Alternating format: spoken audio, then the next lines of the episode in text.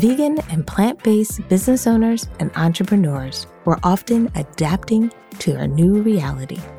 This new podcast series from Vegan Mainstream is an opportunity to help you when it's time to pivot.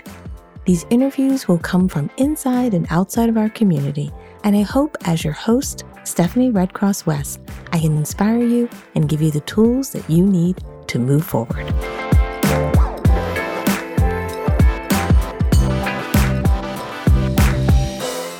Hello, and welcome everyone to our next interview. Today, we're going to be talking about artificial intelligence and specifically on how can it help vegan businesses. As many of us are here thinking about growing our business, many of you are maybe just getting started and this podcast is your inspiration. What I'm hoping today is we can start to either get you more comfortable with artificial intelligence if you've been hearing about it, hearing the buzz about it, maybe even some of those interesting headlines about it. Maybe today we can talk about it in the context of how it can help your business, how this could be a tool in your toolkit. Now, I know that everyone on our podcast has started or launched their businesses as well. So even if you're in that planning stage, or if you're just hanging out with us today and you're just curious, like, is AI really something I want to do? Is AI really the future? Or is it just kind of clogging up all those headlines? I'm hoping we're going to be able to address that with our guest today. So first, I just want to introduce Sam Tucker. Sam, I'm so glad to have you here with us today. I'm so glad to be here. Thank you so much for having me on. Absolutely. And what I want to do is before we get into AI, let's just set the stage, because I know the way you're kind of bringing these tools to the world and to many of us entrepreneurs out there is you really build a business that has multiple kind of facets to it, multiple ways to support. And while today we're going to talk about one specific area around AI, maybe what you can do to just kick things off is just give everyone a little bit of background on Veg Catalyst. Like, what is that vision for the business? How is it a resource to many of us out there? And then we'll dive into the AI side of it. Yeah, absolutely. Well, it's a long story. It's like a 15-year story that I'm going to try to compress into like 15 seconds. But basically, I've been very passionate about animal rights ever since I was a kid. When I was 11, I read a book about factory farming and was shocked about like the way that we treated animals. So I spent a long time trying to find more effective ways to communicate that message in order to convince more people. And so that led me through, you know, a series of different types of animal rights activism. I spent 5 years working as the outreach manager for Australia and New Zealand for Vegan Outreach, so in the nonprofit space. And I realized through that even though the work we were doing was very impactful and, you know, changed a lot of people's minds, there was a limit to the scalability because it was all one-on-one in person, right? So you can only hand out so many leaflets each day, you can only have so many conversations, but in the digital space, you can really, you know, there's no limit to the scalability of it. So I became very convinced that digital media was an important avenue for activism. And I also realized that there was a big lack of resources in the nonprofit sector. So I found this statistic that was quite depressing. It's like, if you look at just the marketing budget of a company like McDonald's, that completely dwarfs the entire operating budget of every animal charity combined. So I became very convinced that I need to be doing something in the digital space and something that was self-sustaining in terms of revenue and not something that required, you know, asking for donations. So those two things led me towards starting a digital marketing agency focused on vegan businesses. And my partner and I, we did that for about a year before we noticed, again, another issue with the scalability of that approach. So even though we were getting some really great results for the clients we worked with, there's again only so many clients you can work with directly on that one-on-one basis. So we were constantly thinking, you know, how do we be more efficient? How do we help more vegan businesses out there? So we started implementing a lot of AI tools ourselves. We were using AI copywriters and things like that, but we found that the content they created really was not optimized for vegan businesses at all. We had a vegan shoe company, for example, we were trying to write copy with these AI copywriting tools. And literally we would say, like, you know, write a social media caption for a vegan shoe. And it would say, these boots are made out of beautiful cow skin. And it's like, you know, completely missed the point. So it didn't understand the niche and the ethics behind it and really wasn't optimized for high quality performance either. So we started creating this AI tool internally. And originally we were just kind of thinking like, you know, our team would use that to be more efficient. But then we realized that there was a huge potential for this to help a lot more businesses. And with something like AI, it's infinitely scalable, right? Like, as opposed to a marketing agency where you work with a few businesses, something like an AI tool has the potential to help the entire economic sector and the entire movement. So that's why we started VEG3. We put it out publicly in a beta test that attracted about 500 users. And yeah, we've just been steadily growing it ever since. Perfect. Now, when we think about AI, and I think one of the challenges for many of us is, you know, we're trying to figure out how do you kind of balance that line between making sure your marketing is personal, making sure your marketing kind of feels your brand image. How are you achieving that in this AI world? How do we kind of make sure that it's achieving our objectives, or are we putting too much on it? Am I asking too much from AI, and AI has its own lane and a personalized email is a completely different marketing channel? No, I think that personalization is extremely important.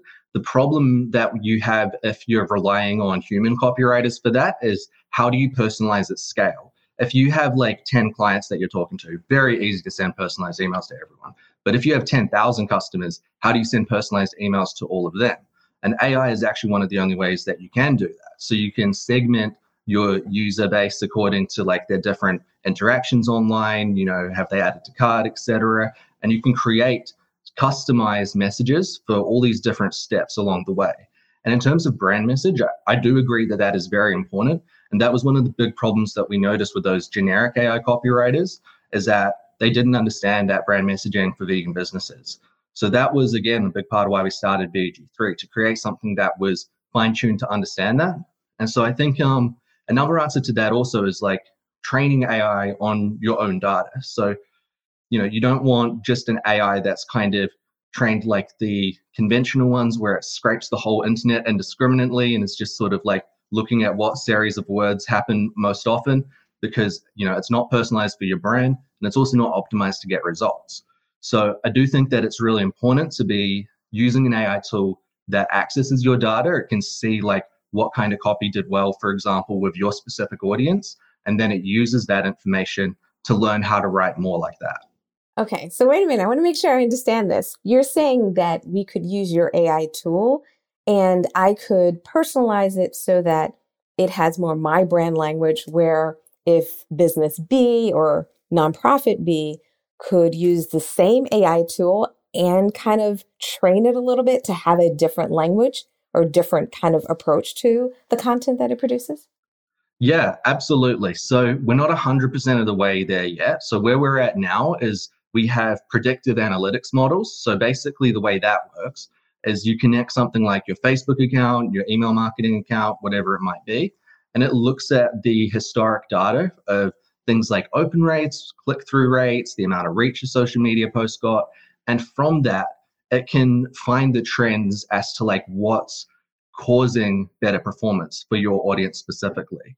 So for example, you know, some audiences, maybe they respond best to a combination of a message about both health and animal welfare.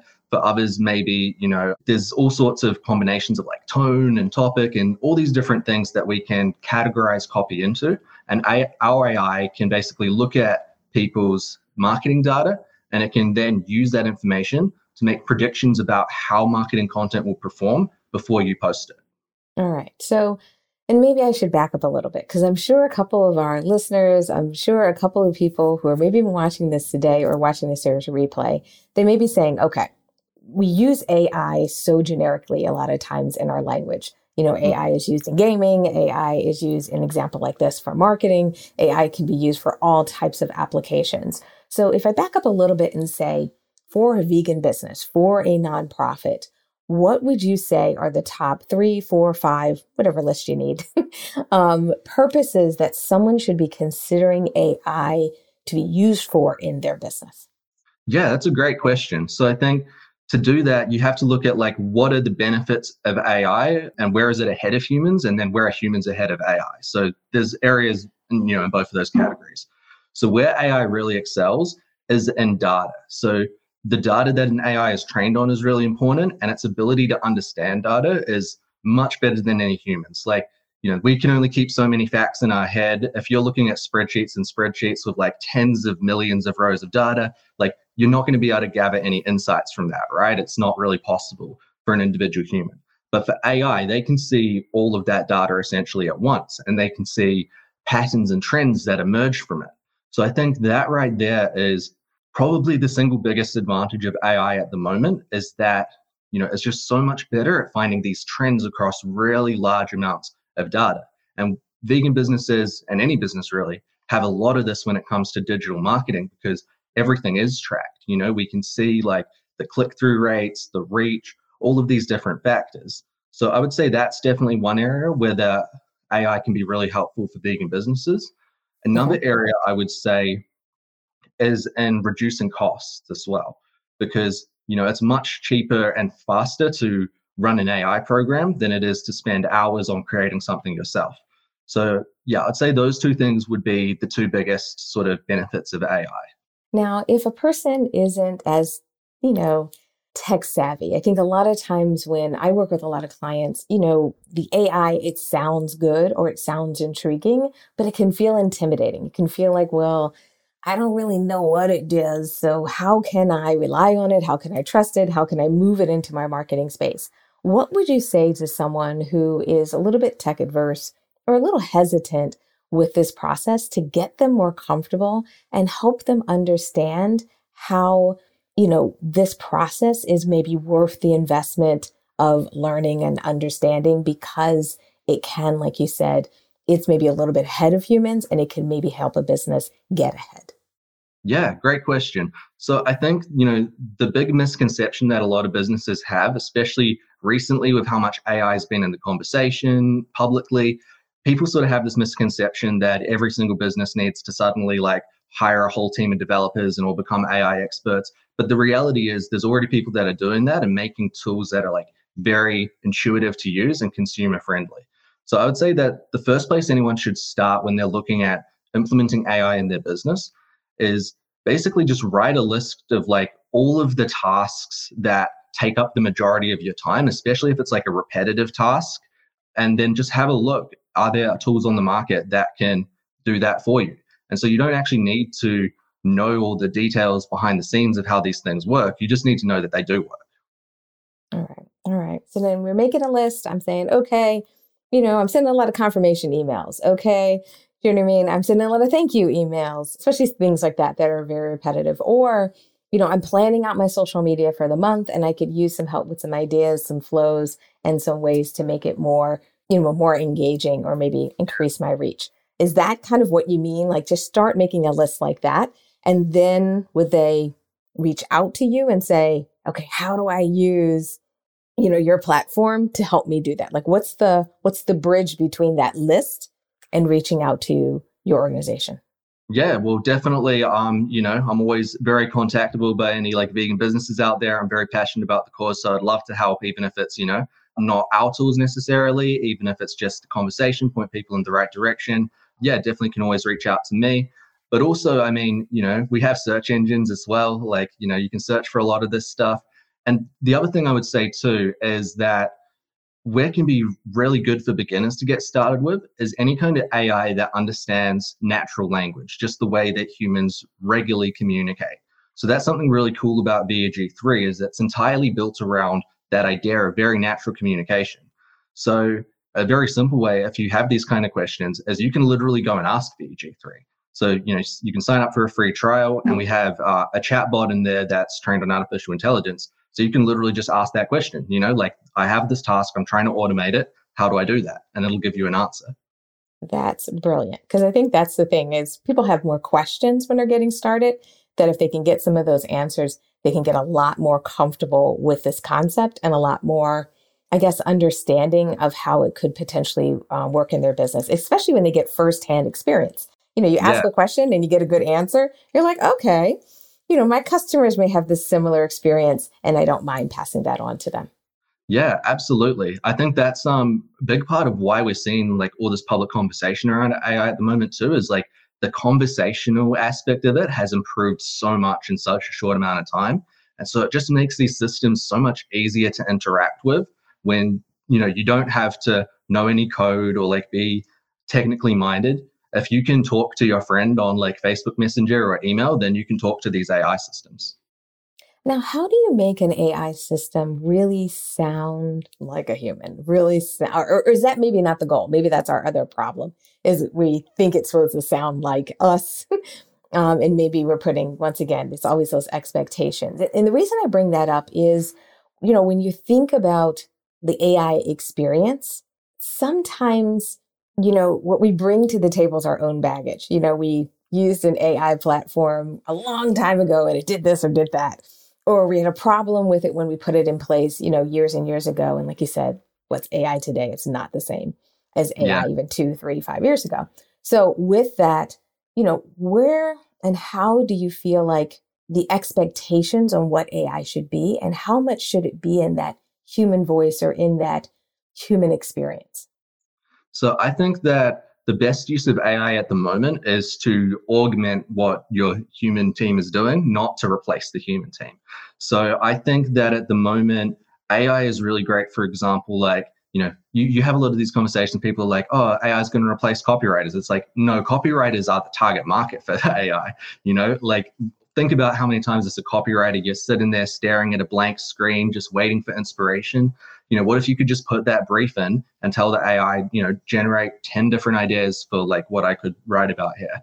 And so I think using the AI in a collaborative way is definitely the best approach for most use cases. Okay. And then let's flip them to the other side. I think for a lot of people, AI is intriguing, but with so many privacy concerns these days, or even like you said, the data is the key. A lot of times people may feel like they don't want their data, their information to go into that database. Do you have any, I guess, response to that, or maybe even something you guys are doing to help people feel secure with their data and their information or how it's being used? Yeah, absolutely. So I think this is a very important point. And again, this is something we're seeing a lot in the public conversation with like some major lawsuits going on with some other AI companies that have kind of indiscriminately collected that data. So for us, the only data we collect is the data that users opt in to give us. We don't ever collect anything without user consent. And we also have actually set up the company in Europe specifically for the reason that they have the strongest data protection laws in the world with the GDPR. So any user who uses our system has complete control over how that data is used. So they can delete it at any time. They can ask us to, you know, send a copy of any data we hold. And then, you know, if they ask for it to be deleted, we have to do that within 30 days by law. So yeah, we consider like data privacy a lot within our organization. I think it's extremely important. And I guess the other thing I would say to that with like the way that we do use opted in data is we only use that to look for the trends in your marketing data that are going to benefit you, right? So we don't share that data with any third party. No one else sees it. We never sell it. It's purely just so that the algorithms can find those patterns as to, you know, what is helping your business to grow. That makes sense. Okay, that makes sense. Now, as a business owner, a lot of times you're thinking about getting new tools, getting new software, getting new programs, and you also think about the investment. And I don't want to put you on the spot for pricing necessarily, but can you give people a sense of what they should be investing? Should they be putting aside a budget so that they can have AI software like yours? Should they be setting aside a budget so that someone is monitoring, or they bring in someone who has expertise in the software? Like, what's the right support system that's needed for people to really bring AI in a big way in their organization or business, especially when often we're talking about fairly small size businesses, fairly small size nonprofits, you know, that don't have huge teams, but are often trying to do a lot with a small kind of mighty team? Yeah. So I think that, you know, the way to think about investment in AI is it shouldn't be like an additional cost. It should actually be reducing your cost. Okay. So if you take something like an AI copywriter, for example, let's say you have like one person on your team who's doing copywriting. Maybe if you're, you know, getting started, that's actually, you know, just you as the owner of the business. Maybe that's like a freelancer that you're hiring. But, you know, as you grow, you're going to need more copy being created, right? So is it going to be cheaper to say, you know, hire another person who might be, you know, $15, $30 an hour, or spend just $15, $30 a month to get the AI copywriting software so that your existing copywriter can write 10 times as much? So that would be my answer to that, is I think that, you know, when that's used right, AI is actually reducing costs and increasing quality and quantity simultaneously. So it's very rare that you find that ever in business, right? It's like usually you've got your cost, your quality, your quantity, like one of those has to suffer to raise the other two. But with AI, it's kind of the rare exception to that rule. I would say, like, depending on the size of your business, obviously as you get to much larger businesses, you can spend a lot more, and it might make a lot more sense to start maybe like hiring people, for example, who are specialists. But I think for businesses getting started all the way through to, like, you know, medium-sized businesses, then just have a look at the tools that are out there. A lot of these tools significantly cheaper than hiring your next freelancer or next employee. And so just look at how you can make your existing team more efficient. And yeah, it should be, like I said, about saving money, not about spending it. I like that idea of thinking about efficiency, because I think a lot of times we always think we, like you said, you need more, you have to invest in more to create more, to grow your business, to scale it.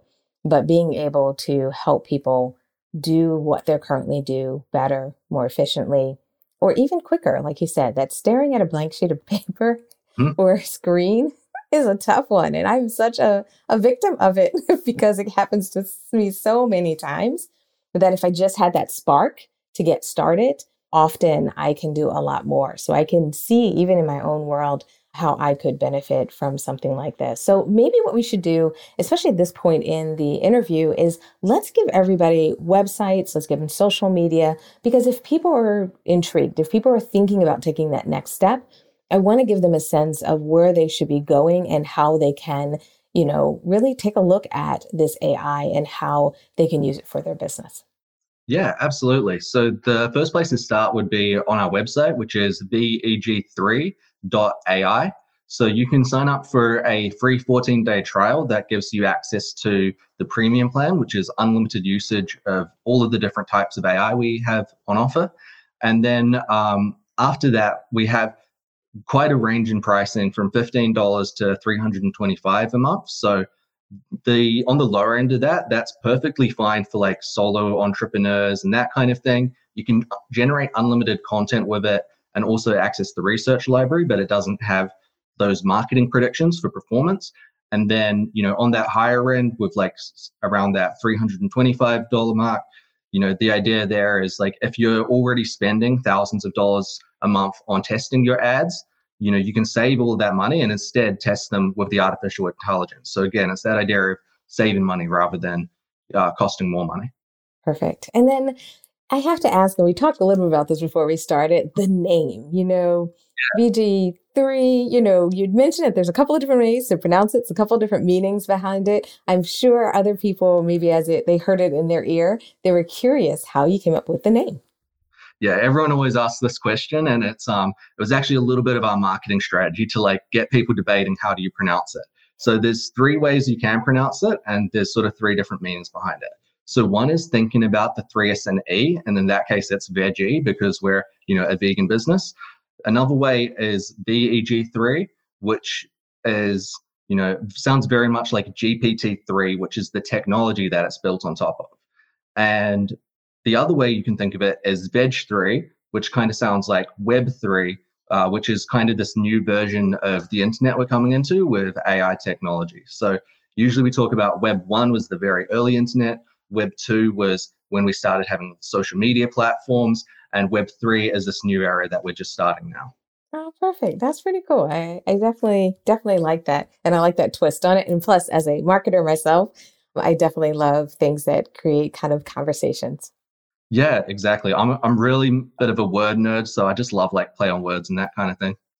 That is great. The other thing I guess I wanted to ask you, just looking at time, is, you know, as an entrepreneur yourself, as someone who's went through this phase of kind of identifying what are the right services and the right mix, do you want to maybe reflect? A lot of times I love to give our audience kind of perspective on your journey as you decided to go into AI, as you, like you said, you decided that, okay, I was doing an agency, one-on-one work, you know, only managing X amount of clients didn't allow me to help as many people. You know, what was that process for you? What was those aha moments?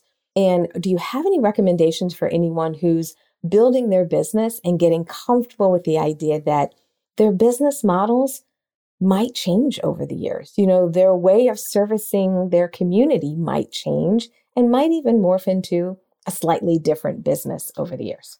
Yeah, for sure. I think it's a really important topic. And I guess the real key for me on my journey has just been, I guess, trusting to let go and to delegate. So whether that's like delegating to a software or delegating to, you know, a person that you're employing, I think that for me was kind of like the biggest obstacle is like, you know, you're so invested in what you do as an entrepreneur, especially in those early days, that it's like the idea of kind of like trusting someone else to do something can be a bit scary for a lot of people. So I think the things to think about is scalability of your impact, especially as a vegan business. You know, it's driven by more than just, you know, the desire for profit. Like, we have this deeper purpose of trying to change the world, and to change the world, you know, it requires a lot more work than any one human can do on their own. So you have to be able to let go and to delegate out in order to grow.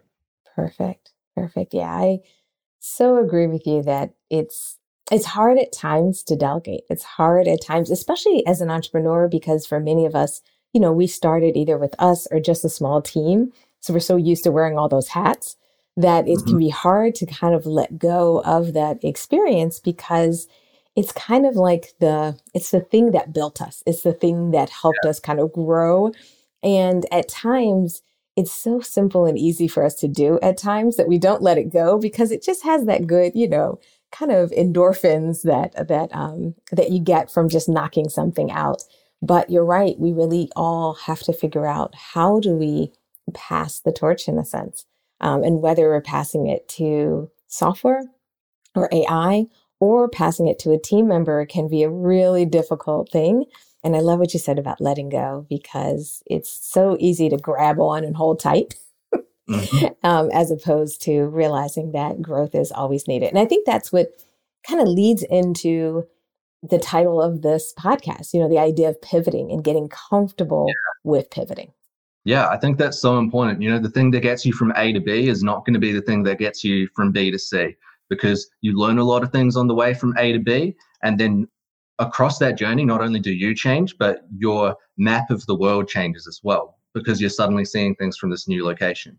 So hopefully that metaphor kind of makes sense to people. But I think, yeah, it's like really important to constantly be adapting, especially with the way that, you know, technology is changing, the world is changing. You know, nothing is static. Change is the only constant. I love that. Oh, it's been so great having a chance to chat with you. It's been so great to learn a little bit more about AI. And I hope for some of our listeners, maybe it, you know, relaxed some of that anxiety that maybe some of you are feeling around AI. And also, I think knowing that there's a place for us as vegans in AI, because like you said earlier, you know, a lot of times we want to participate in the markets. A lot of times we want to try new things, but the language isn't correct. It doesn't understand the ethics behind what we do. And it becomes very frustrating that we don't get the opportunity to use what's kind of that next frontier.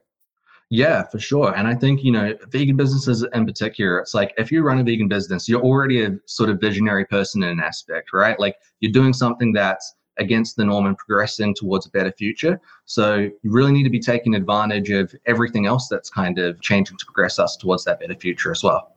Absolutely. I couldn't have said it better. You just keep giving me these nice closeouts to our interview today.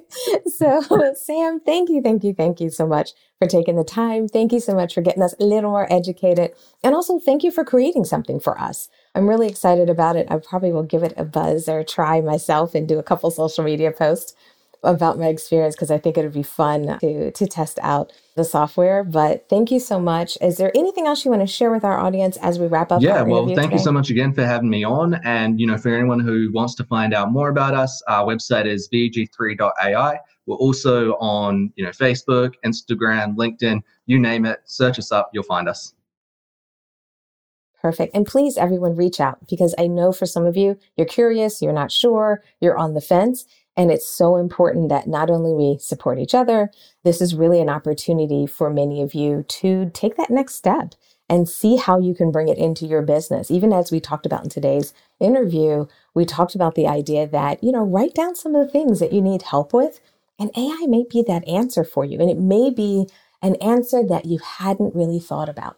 And because we have a safe, wonderful space to try out AI in this vegan community, I really want to urge everyone out there who's listening today, listening to the replay, or watching this live to make that jump and test out AI and really take a look at this amazing tool that's available to us.